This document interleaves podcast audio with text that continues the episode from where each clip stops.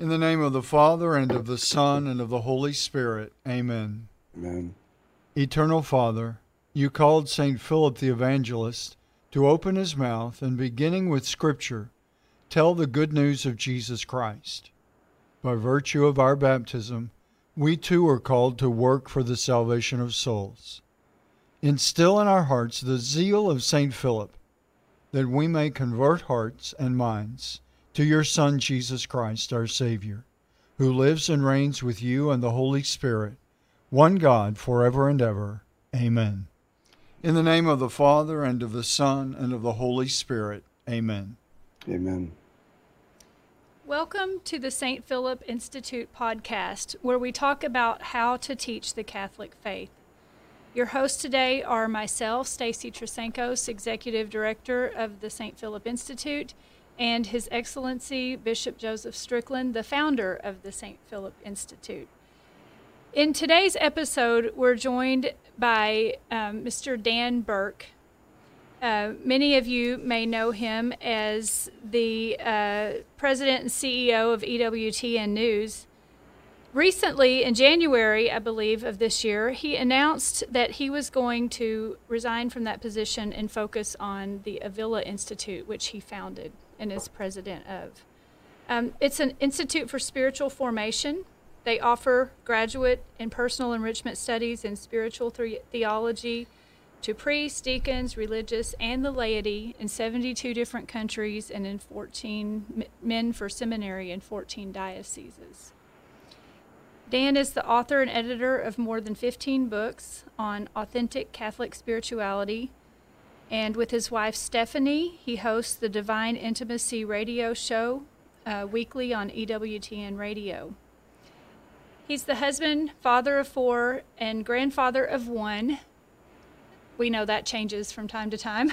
Yeah. Uh, and grateful to be Catholic. Uh, thank you so much for joining us today, Dan. It's wonderful to have you here, and I'm excited to talk with you. Well, it's great to be with you both and excited to talk with you and collaborate with you. There's so much good coming out of Tyler, Texas, and uh, I'm excited to to participate in any way I can.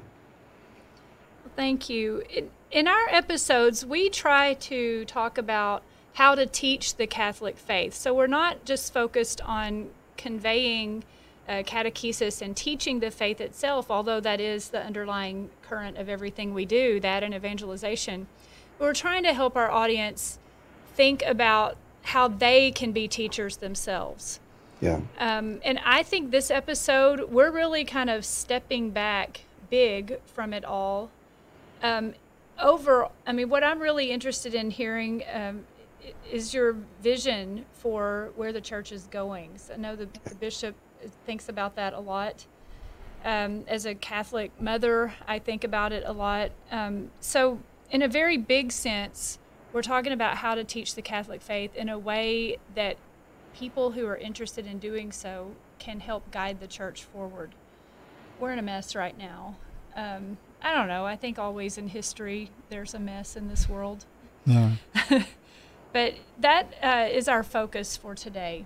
And um, we first, you know, wanted to, we're glad to hear that you're doing better we know that you'd been sick from the COVID 19 virus. Um, and just wondering, I, I, was very intrigued with some of the things that you said about what you learned and thought about during that time. Yeah. Yeah. I mean, it was a tough time. I, I, I've had more surgeries than I can count and hospitalizations than I can count. But that experience was um, very dark for me. I, um, my spiritual director said it was a, a passive night in reference to John's, uh, St. John of the Cross's theology.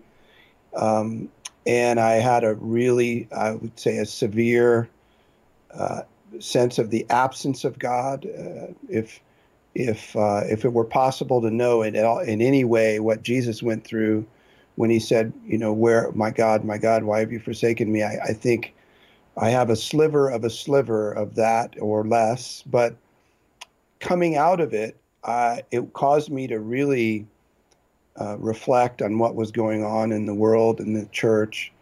And um, I had already been deeply convicted by many things that uh, Bishop Strickland is uh, concerned about, but I there was a more acute focus. Uh, the I, am not saying I'm a prophet or a mystic or anything like that, but I heard uh, the Eucharist is the air that we breathe, or it should be, and because we have um, denied that reality, because we've done so much against that reality in terms of how we participate in the holy sacrifice of the Mass, that our lungs are being taken away from us. And I came out with a, a deep conviction of the need for repentance, uh, and not not in terms of uh, priests and bishops or cardinals, uh, which so many faithful Catholics like to pick on priests and bishops, and and I and I and I get that, but um, my when I began to consider sort of the the gravity of sin and going forward in a state of mortal sin, you know, I I've I've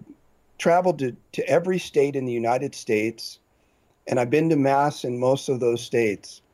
And when I began to consider the this the sins of our sins, if you will, what shocked me was a conclusion I had never come to, which was that the vast majority of the liturgical abuse comes at the hands of the laity, not priests and bishops. Now, there's plenty of issues there, but what I'm focused on now is really teaching, proclaiming, asking the lay to repent, and and I I lead a, also a community that's international that has thousands of participants, but saying we need to repent and stop. You know, the domain of priests is for the bishops, and the domain of bishops is for the pope and the cardinals, and and but I can I can have most influence calling the laity, uh, my fellow laity, to repent and say, okay, now you're you're heading back to the holy sacrifice and the mass. Please go back differently. Please, please be more reverent. Please be more circumspect about what's really going on. Please reconsider how you engage with this uh, most important moment that we come to every week or every day, depending on that. So, so that's I don't know if that's where you're getting at, Stacy, but that's kind of uh, that is my focus. Well, Dan, I, I, I believe that is exactly yes. what Dr. Stacy, as I understood, what we wanted to focus on. And to me, it, it says so much that this recent reflection comes out of agony. Um, and. I think that's probably a word that is accurate for what you went through. We have Christ with his agony in the garden. You had the agony of your uh, disease and probably some fear at, at, at those moments. I know I was praying hard and, and getting updates, and probably some fear that you might not be with us still. Um, and that is that's fearful and that's troubling. And and so what you're saying is is kind of I guess the way I would put it, it's it's authentic from the front lines of of the war of against holiness against evil, you might say, that you were on the front lines. And so I think what your what your reflection shares is very precious. Um, and absolutely, uh, I love what you just said about the Eucharist being the air we breathe. And more and more, Dan, and I, I think we all three of us uh, would resonate with this, but it, even the word Eucharist, it's one, sort of one of those Catholic words. It's Him, it's a mm-hmm. person, it is right. Jesus.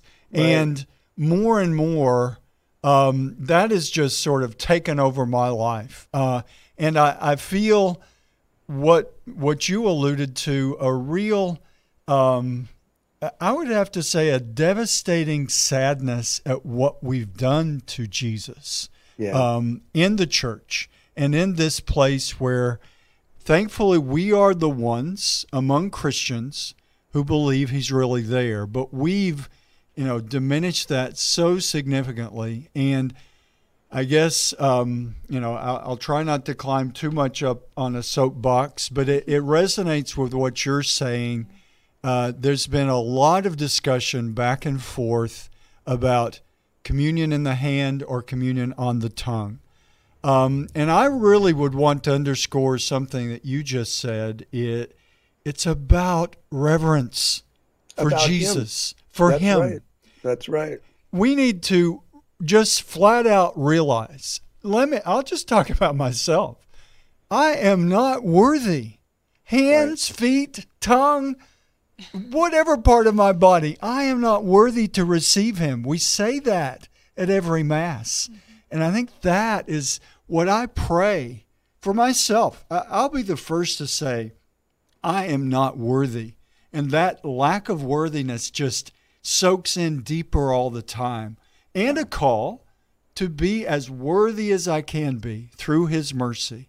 But Yeah. I think that that is what I hope. And as you said, it's my prayer that as people return to receiving on a regular basis, that it never becomes taken for granted as it was, even Yeah. for believing people. And so many people, you know, we've heard the polls of that X number of Catholics don't really believe. That is a travesty against him, against Jesus. He died for this. And how dare we sort of quibble about whether we believe? And frankly, get into these really sometimes vicious debates back and forth about in the hand or on the tongue. Let's just flat out realize we're not worthy. Absolutely. Let us be more reverent and let us crawl toward him in in reverence in in acknowledgement that we should be in awe to come toward that altar and and I hope that your experience and when one bishop I mean you know anyone that wants to get upset with me and say oh how can he say that I am not worthy no part of me is worthy I can never be worthy and if I remember that then maybe I'll begin to develop the kind of reverence and awe of who I'm receiving. I'm receiving Jesus, Lord, the King of the universe, right there in my hand, on my tongue. He's coming into my body that is not worthy. So I, I could go on and on. I'll hush, but uh, I, I really wanted to capture what you're saying because I know it comes from the heart. It comes from a, an experience of agony. And I hope that many people will listen, and many people are, thankfully, waking up to a greater reverence. But we have to. We must have reverence for Jesus and then begin to have reverence for the human person from conception to natural death. It, but it only is going to flow from recognizing the Son of God is with us. He died for us, He rose for us.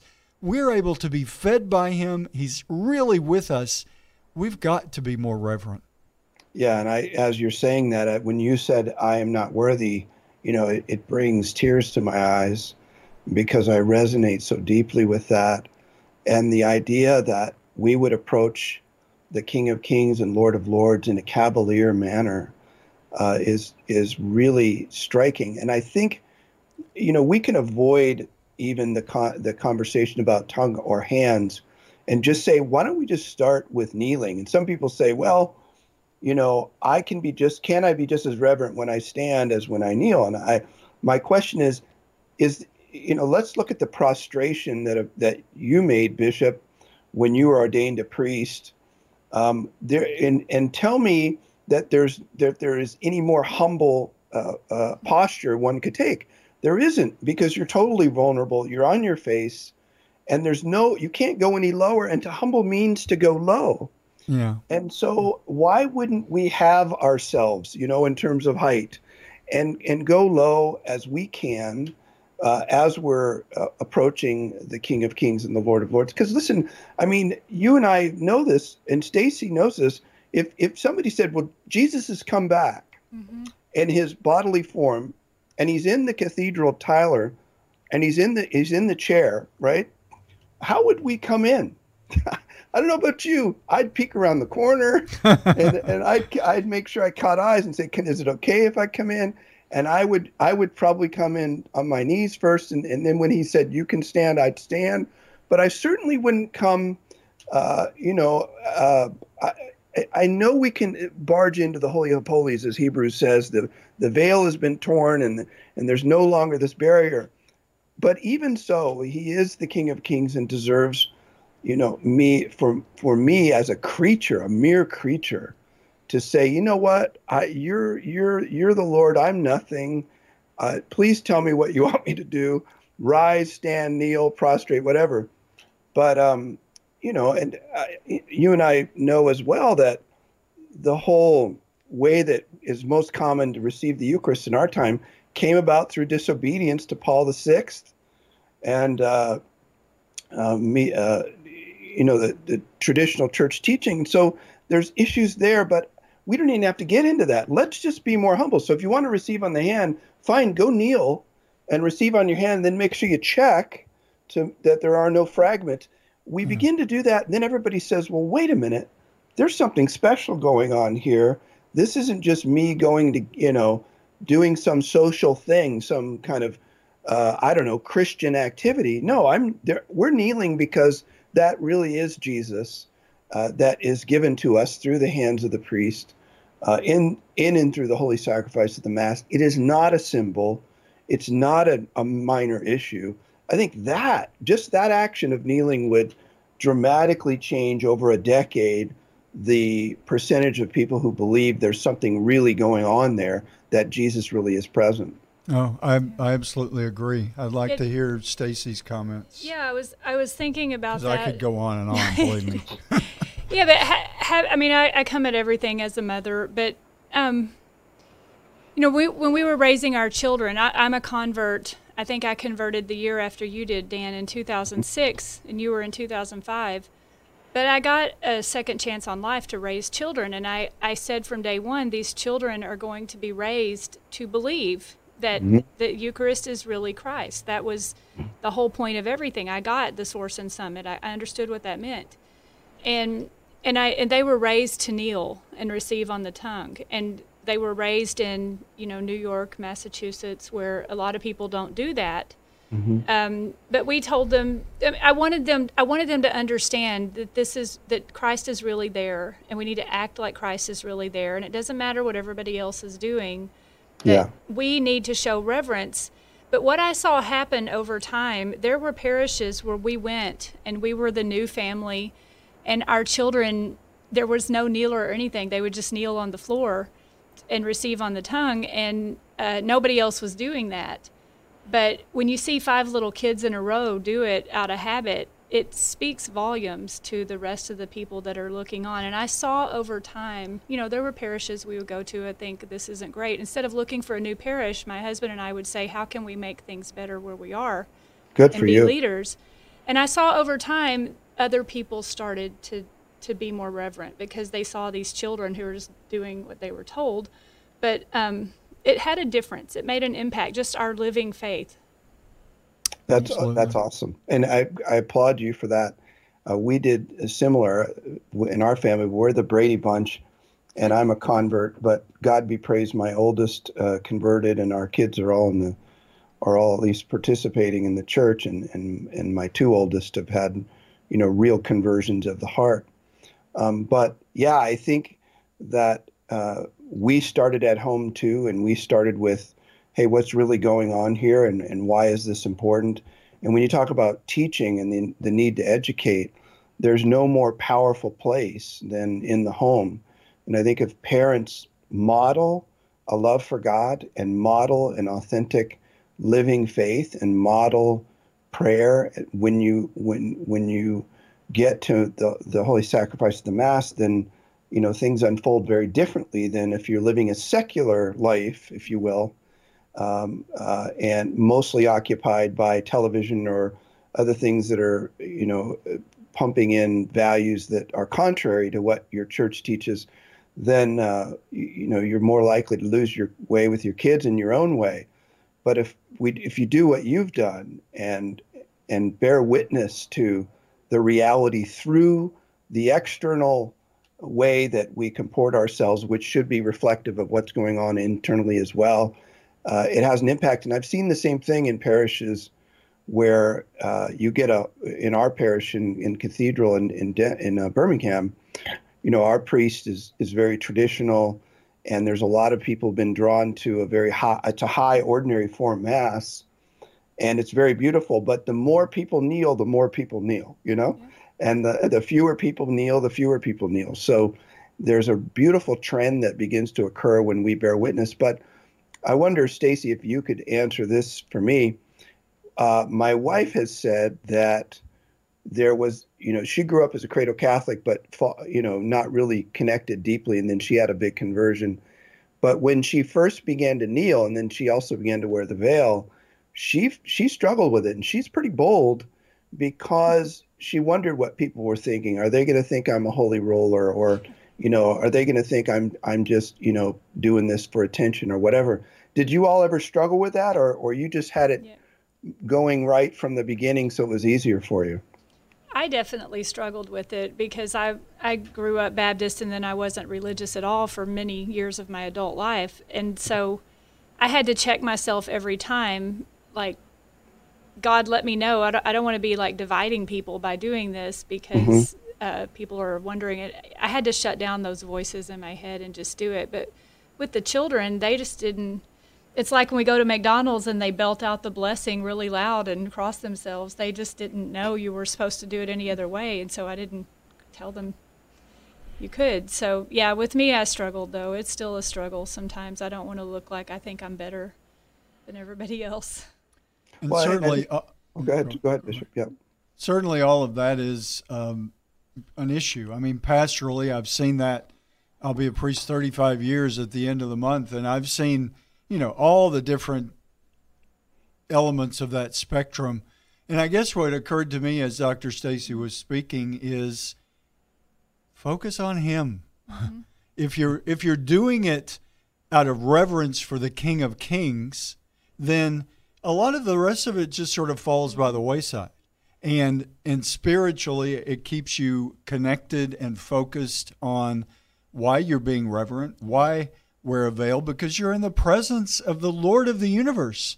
Um, and I, I think that that it, it, certainly doesn't answer all the questions, and you're going to get the divisions in communities and people saying, "Oh, well, don't they think they're holier or whatever?" Or the the reverse that yes. someone who's not kneeling or I mean, maybe very focused on really receiving Jesus, but not doing it in a way that is fitting, you know, a certain model. I think we have sadly a lot of that that goes on in the church. And to me the best for me as a I've been a priest and now a bishop for over 7 years the best thing for me we're all human. We all get distracted. We all get other agendas kicking in. Remember it's about him. Right. he is he has given himself to us. And the more we can bring him back into the focus then yeah, we're going to dress reverently. We're going to act reverently. We're going to spiritually prepare. We're going to do the right things for Him because we realize where we're going and who is there. Um, but you know, all those kind of issues are, are we're human, and I mean, yeah. He knows that. he He was with us in this human journey.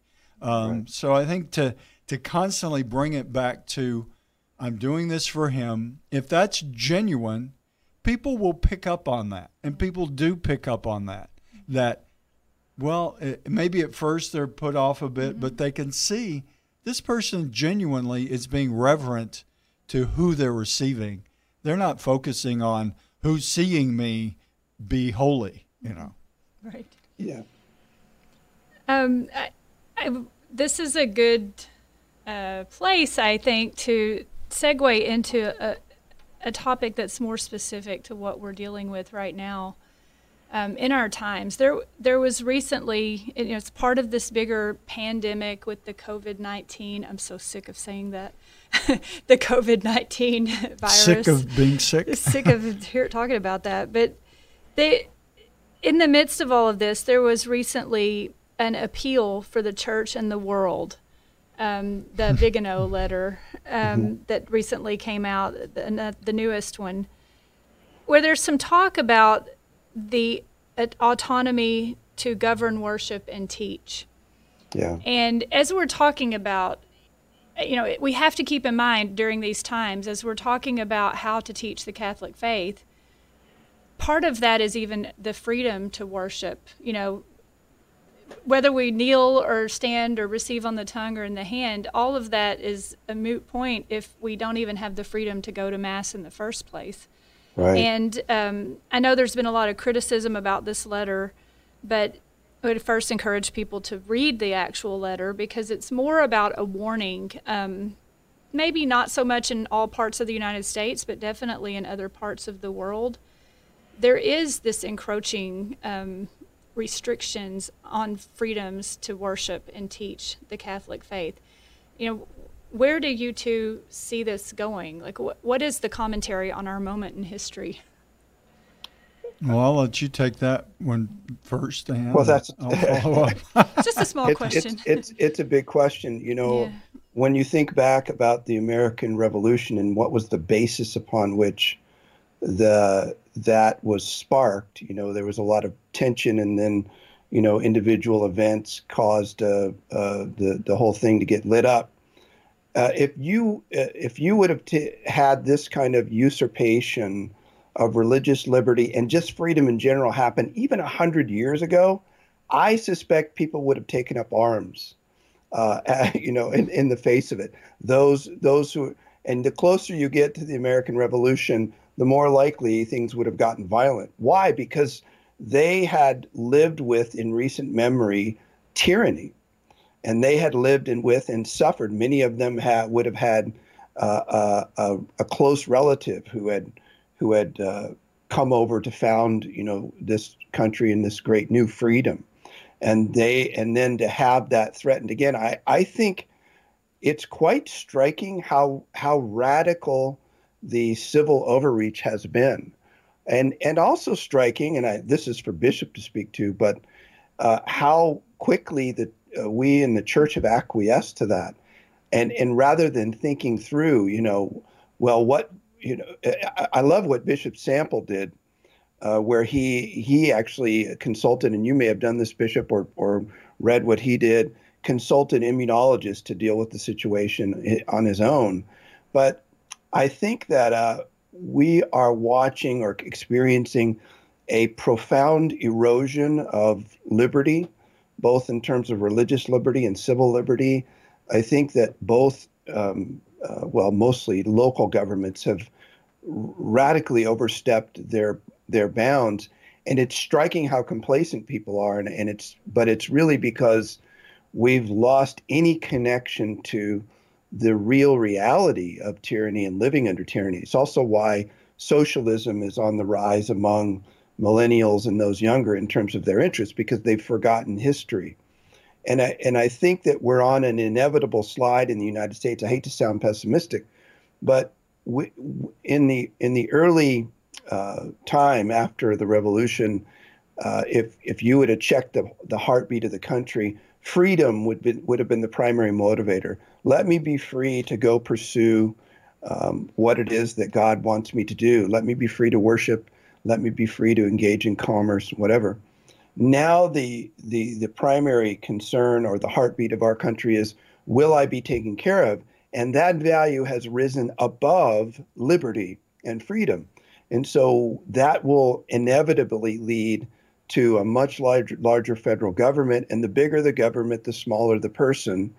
And I think it, it's not it's not reversible. I don't think. I, outside of a a major religious revival that um, changes the, the the under the fundamental ethos of the con- of the country, the fundamental culture we we're going to slide into either a violent revolution or we're going to slide into uh, a sort of a, a schmarmy socialism like Canada or or other countries like that, which are peaceful to a degree, but as we see in Canada, if you're an outspoken Christian, you you you might end up in jail for that. So it doesn't bode well. I'm optimistic about the faith. I'm optimistic about what God can do in and through all of this. And I'm I'm a joyful, I, I am a joyful, grateful person. So I'm not a dark person, but uh, that's how I see the trends, um, both uh, in, in government, but also then inside the church. As bishop has been a uh, a great I don't know how would you say it, prophetic voice of calling out a lot of our brokenness. But I think also in the church there's a, a socialistic, uh, strong socialistic tendency already, uh, even even before the current uh, uh, pope. And I think that uh, the the waning of the faith, I I think that the church, as as Cardinal Ratzinger predicted, is going to shrink dramatically.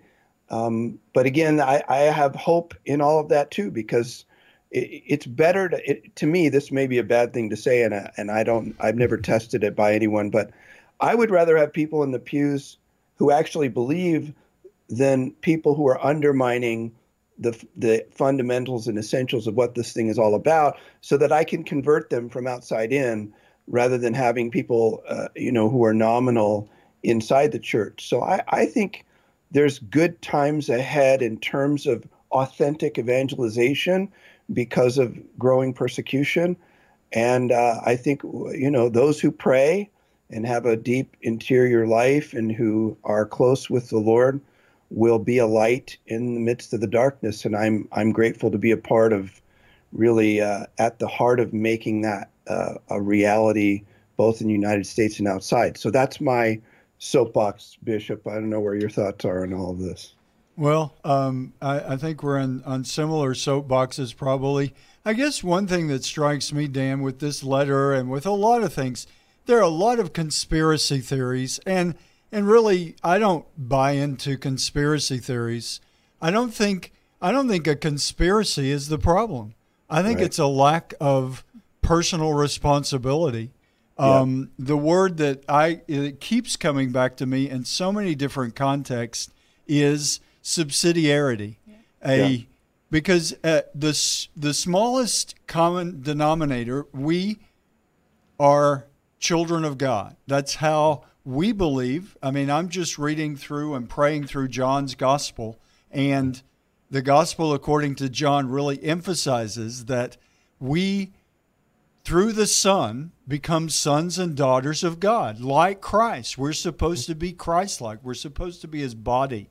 And I think when we abdicate that basic, tremendous responsibility and tremendous ability, think about it. If we really believe that we are to configure ourselves to Christ as sons and daughters like him, the Son of the Father, we're to be like Christ. Um, that means I'm responsible for that. Mm-hmm. Dr. Stacy is. Dan Burke is, all of us individually. And when we got to get this collective mindset that somebody else has to tell me what to do, we're really missing the Christian boat. We're we're missing the point in a in a very deep way of yeah. of what Christ came for. He didn't yeah. come to save the collective. He came right. to save each of us. And just last Sunday's gospel beautifully spoke about a a, a place for each of us. Mm-hmm. I think there's a very important spiritual truth there that we tend to lose. Christ didn't say, God the Father has a mega stadium for all of you, and you could just herd in there and just be this amorphous blob of humanity. He said, God the Father is creating a place a room in his heavenly kingdom for each of us. For that you. says something very different. And I think that's what we've lost a lot of. It's not a conspiracy theory that's our problem. It's that individual sons and daughters of God are not living their call. And they're looking to someone else to, like you said, take care of them, but also make decisions for them. And it's right. in when we are in that path, we're not being Christian. We're not following Christ. And and to me that's the deeper issue that I think this letter is just saying, wake up, people. Wake up to who you are. If you're awake, then you're going to be your own voice saying, No, I don't think I'm going to do that.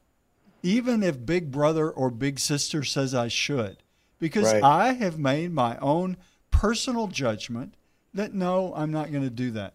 And and to me the and, and I did the same thing as as uh, Archbishop Sample. I mean, I talked to medical experts here in Tyler. There, we have some wonderful medical experts and said, What do you advise? I mean, certainly this COVID 19 is very contagious. It and is. as a, a, friend of mine asked, you know, it's like, should we worry about this? And should I wear a mask? And all of these, we all have to make our own decisions about how we do this and how we follow the basic guidelines. But as I said to this friend, God has given us all a mind to make decisions with. We've all learned as children. You don't just say, Well, I believe in God, so I'm going to just walk out onto a, a six lane right. freeway and God will protect me. No. God gave you a brain to say, Yes, God loves you. And He, he told you, Don't walk into traffic. It's the same kind of thing, but we should be able to make our own judgments. I think that's where you know the the whole mentality gets so messed up is that because so many are not living out their basic call just of humanity much less christianity then big brother says well we've got to tell these dolts what to do right we we need to reverse that trend and let people know maybe their IQ isn't the highest but most people have a basic sense of survival, and most people can make basic decisions. But when we pull that away from them, it it gets distorted. And I think I really don't think so much of a conspiracy. I, I'm sure there are plenty of them. But the main issue I think we're talking about is individual children of God being that. We're created in the divine image of God. Right. We should take ownership of that and say, I need to ask God how I should take the next step instead of just sort of being this passive amoeba that says somebody needs to herd me in the right direction because I don't have a brain. That's not who we are. Fideism in government. Right. yeah, I agree. I I I think um, something you said resonated with me in, in terms of when when you have a true conversion, and that's not, you know, that's when we have some kind of encounter that draws us into this framework where we have to make a choice, and we realize that there's no other real choice um, other than following God. And then when we say, "Yeah, I'm going to follow God," then it's we enter into a totally different space because now I am responsible for how I live, how I think, where I go, you know, how I spend my money. I am responsible for whether or not someone else goes to heaven or hell in terms of my own influence and how I lead and how I live my life. And it's it's quite a different uh, perspective than uh, a socialistic kind of construct where, as you noted, we're one of many. I was very um, I was grateful when under Bishop, uh, Pope Benedict XVI, the creed was properly uh, shifted to "I believe." Yeah. I thought that was a, a critical moment yeah. to say, yeah, you know, when we say, I, I, always talk to Catholics. It's easier for me. Come, I I was also a Baptist, Stacy. I'm I'm a Jewish convert, but I came to Christ as a Baptist, and uh, you know, I I that idea of that encounter has never left me because it did it did change me. But every one of us has to come to that place where we say, you know, I'm going to follow Jesus, and if and if I'm really going to follow him, that changes everything. It it isn't just uh, uh, uh, uh, a sort of a we thing. And and as I was where I was headed before was that with Catholics we do have that one. I think there's a socialistic, uh, powerful socialistic kind of tendency in Catholicism in our time for whatever reason. So that takes you out of the me to the group and groupthink and that sort of thing. But also, we don't often hear, I think, uh, calls or um, uh, admonitions to Jesus. God created you individually as a uh, for the purpose of an eternal relationship with Himself.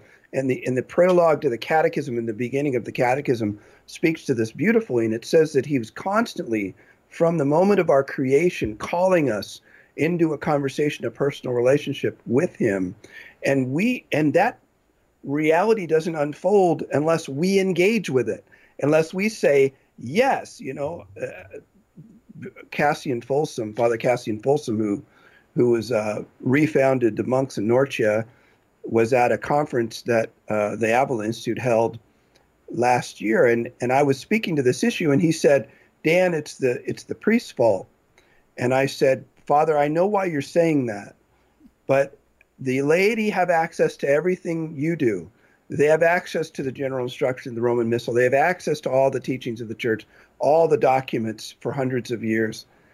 And he's and he said, Dan, it's the priest's fault. And I said, Father, I understand. I understand why you're saying that. But but we need to take responsibility we need to to grasp onto our faith and embrace it and consume it and become what Jesus is calling us to be. And when we do that, as you noted, that changes everything because then as we listen to the news, where the lemming effect is radically diminished, right? Because we're going, well, wait a minute, they're saying this, but what does the Lord ask me to do? It's a different yeah. framework, and it begins to break. And that's why, by the way, uh, every communist revolution or every socialist revolution always goes after Christians first because we tend to think uh, as separate. Uh, if we're thinking right, we think separately from the state. Yes, we give ourselves to effective and holy social institutions, as Romans 12 says, submit yourself to the, you know, to the to the authorities. But when the authority says you must take this vaccine and it has fetal uh, tissue in it, we say no. and they yeah. say, "Great, you're going to jail." And what true Christians will say then is, "Okay, then I'm going to jail." You know, because yeah, I'm not going to I'm not going to participate in that in that grave evil. So, just to echo what you said, that's that's my response. But I, I appreciate everything you said. Well, I appreciate what you've said. Yeah. As we wrap up each episode, we like to sort of finish with the one liner that is the takeaway uh, the bottom line that uh, we're trying to convey in this episode, and I, it seems to be that the autonomy to worship and to govern and to teach begins in our hearts. It, we are interior beings, and it begins interiorly. It begins with Do you believe in Christ? Do you believe the Eucharist is the real presence of Christ? what are you going to do about it in whatever moment? I mean, we live in a pretty bad moment, but it's never going to be a perfect world anyway. And so, whether it's the COVID 19 pandemic or whatever we're facing five or 10 years from now, the freedom to worship starts in our hearts and our minds, and it starts with us. So, while we're still free, this is a good time to exercise those freedoms and maybe not spend so much time worrying about whether we lose them or not, but make the most of them while we have them. Absolutely. Amen. Before we close, too, just want to remind everybody to check out uh, the Avila Institute. There are courses and uh, courses of study for people who seek to deepen their spiritual formation.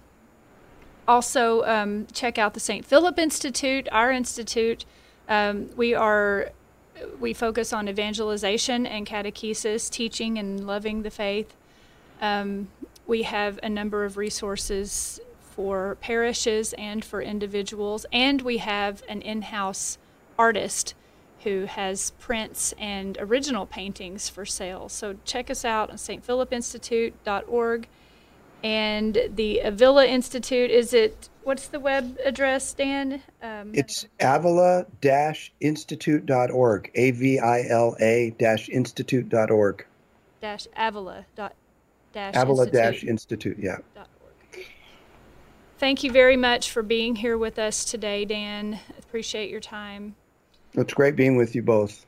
Thanks, Dan. Tell Stephanie we said hello. Uh, I will. I still remember fondly our breakfast together. It seems like a year ago now, but it was only mm-hmm. a few months. But uh, I'm glad you're both well, and uh, we'll pray that we all continue to make our own autonomous choices right. to live in the image of God the way we're supposed to. Amen. Bishop, could you close us with an apostolic blessing? Sure. The Lord be with you. And with, with your spirit. spirit Almighty God, as we celebrate these Easter days, and especially today, as we recognize the uh, anniversary of the apparition of Our Lady at Fatima, may we be God's children and simply listen to our Blessed Mother, who's constantly telling us, Stop sinning and follow my Son. Simple instructions, Lord, that guide us in the light your Son brings to the world. May we be blessed and guided in his light always. And we ask this in the name of the Father, and of the Son, and of the Holy Spirit. Amen.